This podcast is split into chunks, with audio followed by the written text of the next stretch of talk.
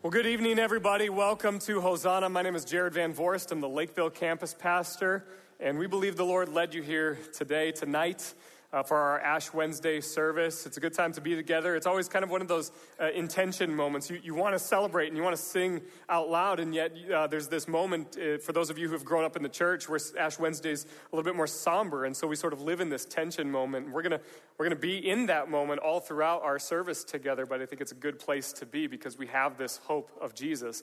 And we also recognize that maybe uh, that song that we just sang, All My Life, You Have Been Faithful, You've Been So, So Good. For some of us, it's really easy to sing those lyrics. For others of us, maybe we're in a season right now that that's really hard to sing, and that's okay. You're, we're with you, we're for you as you're in that season as well. We'll sing for you as well. We believe God is good and in this place tonight. Amen?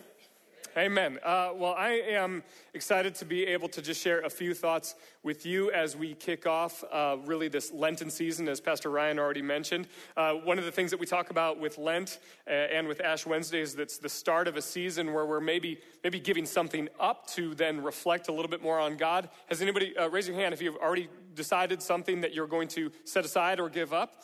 Okay, I'm going to give up shoveling snow. Um, I'm just gonna make my kids do it. I think kindergarten is old enough to be able to shovel snow, right? Especially when each scoop is like 40 pounds each. So my back is just killing me. But oh well. Oh well, summer is just around the corner. We have these uh, phrases that we've used over the years as we talk about Ash Wednesday, that it's this moment, certainly in Minnesota, where we sort of move from winter to spring. It's this, okay, we, we can see it coming. We can see it coming. And some of us are feeling like it, it's never going to come. It's just never, I mean, there's mountains of snow in our parking lot. We just can't keep up, but it's coming. Winter to spring. Uh, sometimes we talk about it uh, in this way. We move uh, from death to resurrection. In, the church calendar, we talk about this as we, as we look ahead toward Easter and what we're anticipating and expecting uh, in Jesus. And so we get to celebrate that rhythm in our own lives as well as we uh, spend this intentional time to do that. Another phrase that we've used from time to time is moving from ashes, which we'll do tonight, moving from ashes to alleluia. Uh, so, whatever phrase maybe makes sense for you, this is what we're doing. It's, it's a very intentional time that we take a step back and, and we reflect on some things. Particularly, we reflect on our humanity, our, our dust. And we'll get into that in just a second. But actually, tonight, what we're doing is sort of a, a beginning to this series that we're going to be in uh, throughout our Lenten season called Miracles. Uh, and I think it's just important for us to say this from time to time that if we're followers of Jesus or if you're checking out the Christian faith, at some point we just have to come to grips with the fact uh, that this is a faith that embraces miracles, that embraces the supernatural. In fact, it's the whole reason we exist because of a miracle called the resurrection. And so we're starting this series off, and I want to read you the theme verse uh, to maybe have in your mind as we go throughout this series. It comes from John chapter 20. It's at the end of the book of John. And it says this uh, John's sort of wrapping up the story, and he says, Jesus performed many other signs in the presence of his disciples, which are not recorded in this book. But these are written that you may believe that Jesus is the Messiah, the Son of God, and that by believing you may have life in his name. Love that. And that's going to be something that we're reflecting on for these next few weeks. And ultimately, some have uh, referred to this as the seven signs. That's what he's referred to. Jesus performed many other signs. Uh, there are seven signs of John, and we're going to be looking at different signs or miracles. And ultimately, what they are are miracles to prepare us for the greatest miracle, and that is the resurrection. But in this Ash Wednesday, what we're going to do tonight is spend some intentional time coming face to face with what it means to be human, to be mortal. We might use that word as well. And I think uh, when we do that the most is uh, throughout our lives is when there's the potential to lose our humanity uh, in grief, in pain, the loss of a loved one, a diagnosis. I was just uh, just yesterday at the hospital with John Pierce of Pierce Skate and Ski. He sits in that back row right there every single Sunday morning at nine o'clock. He hasn't been here the last couple weeks because his body's starting to shut down. And so I was meeting with him and just talking with him, and he and his wife are joking back and forth about different stories, but also crying and feeling the pain of what's to come because he's transitioning into hospice.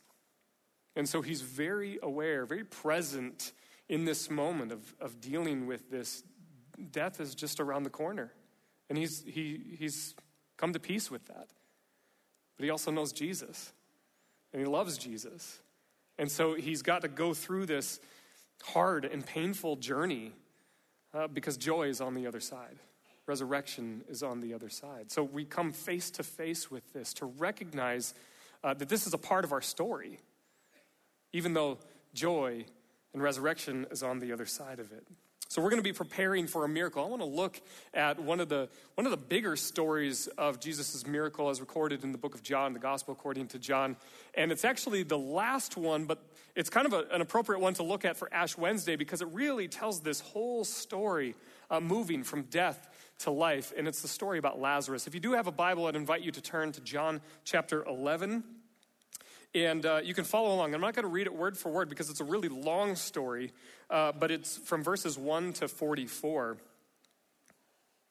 And so, uh, just, a, just a little bit of recap for, for those of you who don't know Lazarus or don't know this story. And uh, actually, ushers are coming into the room right now. I want to thank you for your tithes and offerings. Sorry for my forgetfulness.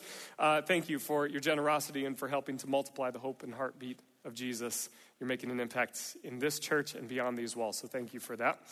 Uh, John chapter 11, verses 1 to 44. Lazarus is the story of an individual uh, that we only see just a little bit in the story of Jesus, but we see Mary and Martha as well. They're brothers, uh, brother and sisters.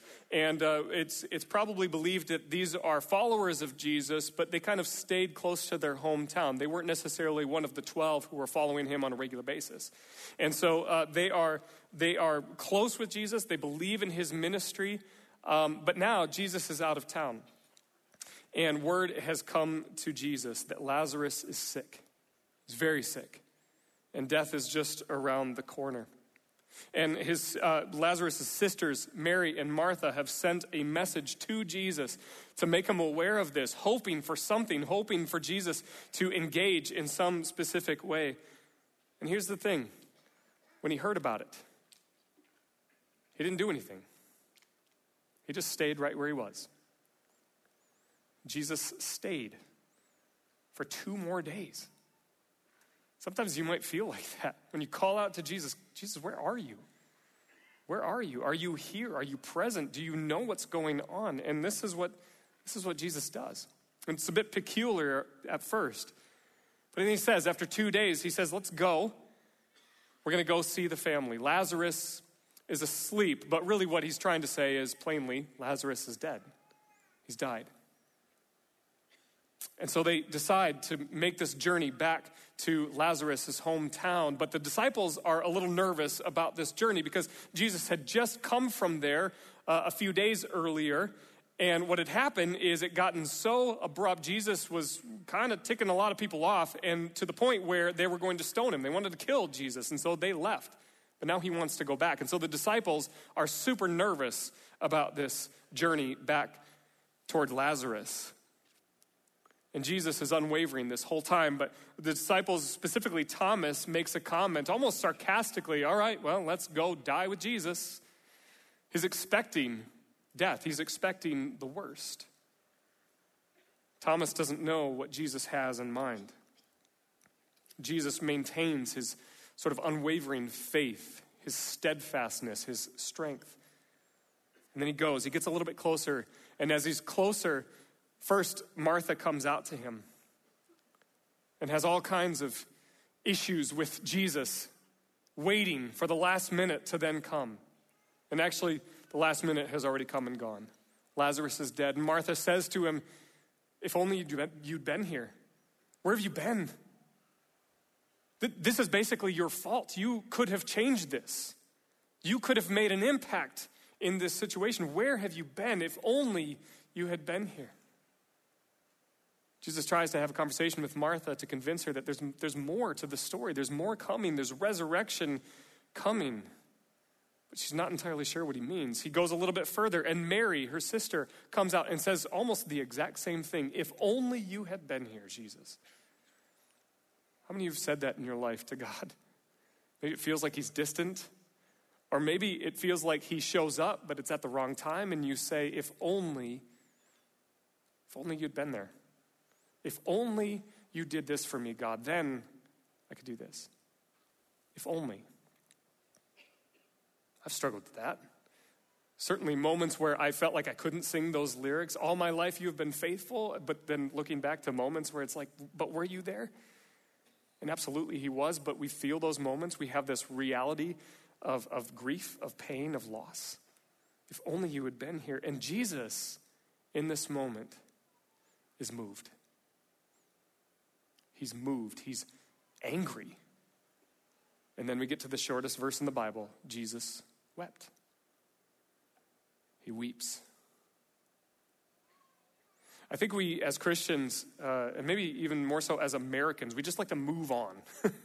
we like to move on in grief. I get to do a lot of funerals and walk through the pain and the loss with families. And, and a lot of times they'll say, I just need to get through this and you just need to move past this. No, no. Why? Jesus invites us into these moments of great pain and loss. Coming face to face with our humanity, with what it means to lose something. Coming face to face with death, because it's part of our story. It's just not the end of the story. Jesus weeps for his friend. He embodies his own humanity and the humanity around him. And then finally, finally, we get in the last three or four verses, he asks them to roll the stone away. And he calls Lazarus to come out of the grave. And Lazarus does. He's resurrected, he's alive. And then it moves on to the next story. This is a fascinating picture here of what's going on, but it's not, it's not just this isolated event that happens. See, there's actually a whole lot of similarities to what's about to come. Actually, this story is one giant foreshadowing of what's about to take place with Jesus. Jesus, in a little while, is going to die. The world has become, has become a little overcome with a different kind of sickness called sin and death.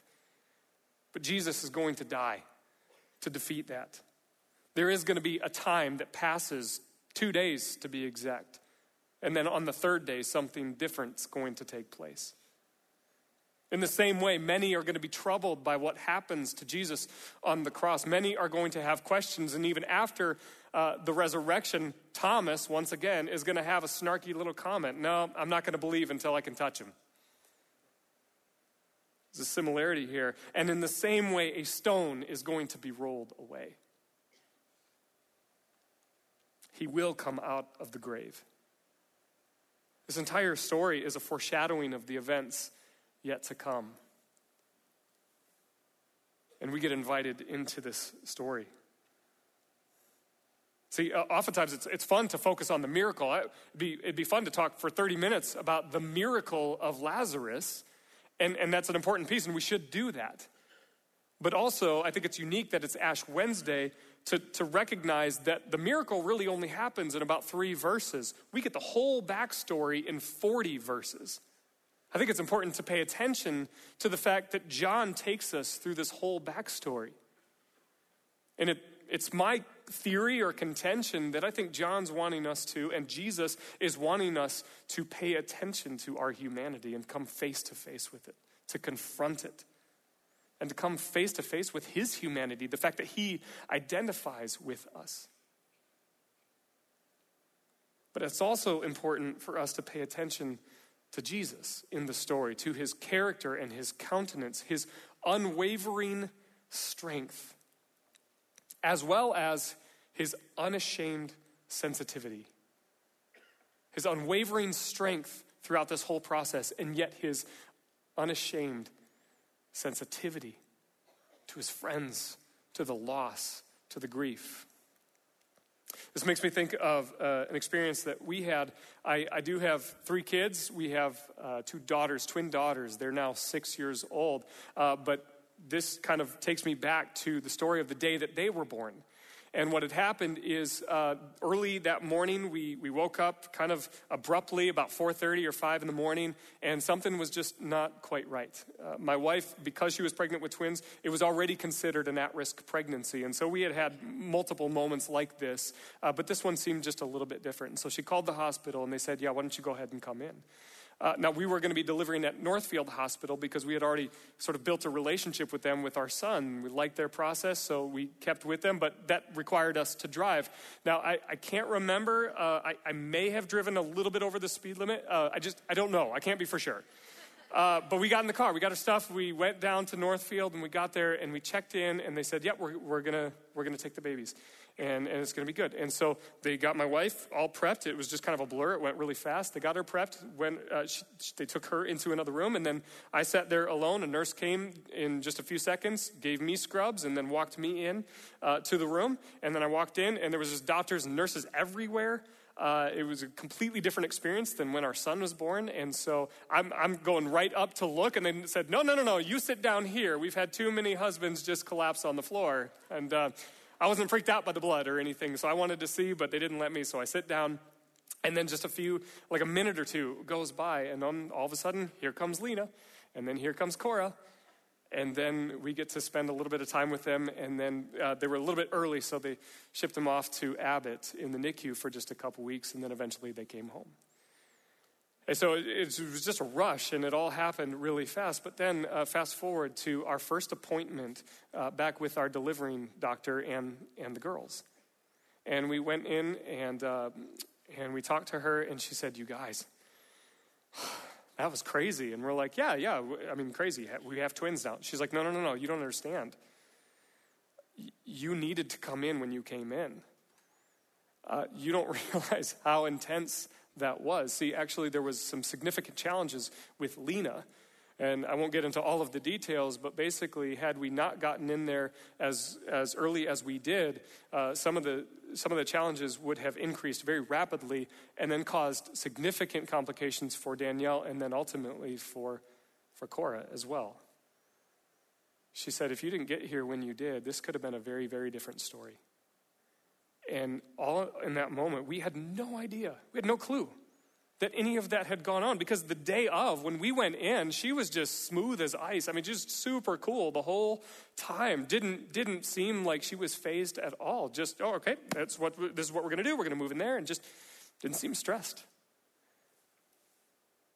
But then the moment we realized the gravity of the situation, we had a whole new appreciation for her and all of the doctors and nurses that were a part of that. A whole new appreciation because we had just come to grips with the fact of really the humanity and the gravity of that situation. It was scary. We have a whole new appreciation for life when we come face to face with the possibility of death or with death itself. And Jesus invites us into this. I want to show you, fast forward six years later, and here's my girls, uh, Lena and Cora. Lena's on the right hand side, and you just see the joy. Uh, yeah.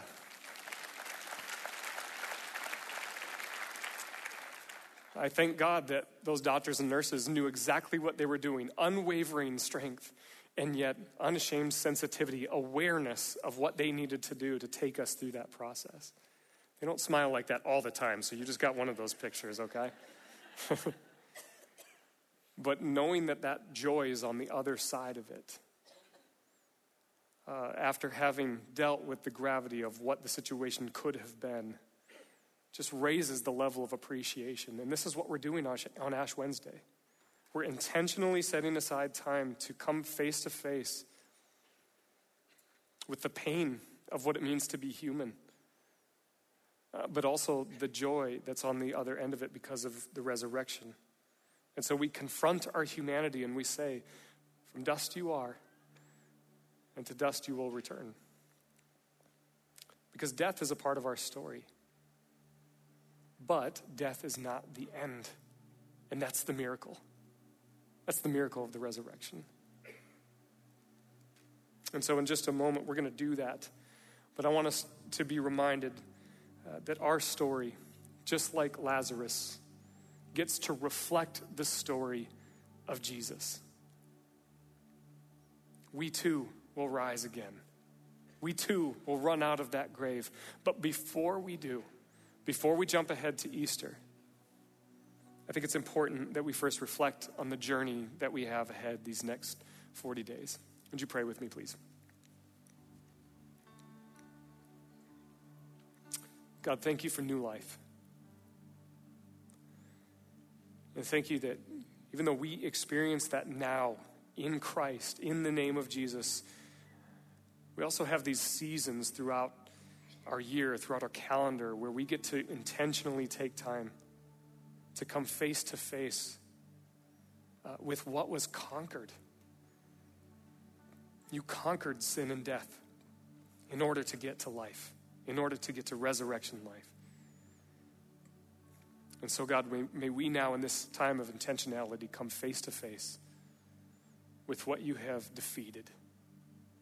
So we have a whole new appreciation for what you have given us in new life, in resurrection. In Jesus' name we all prayed. Amen.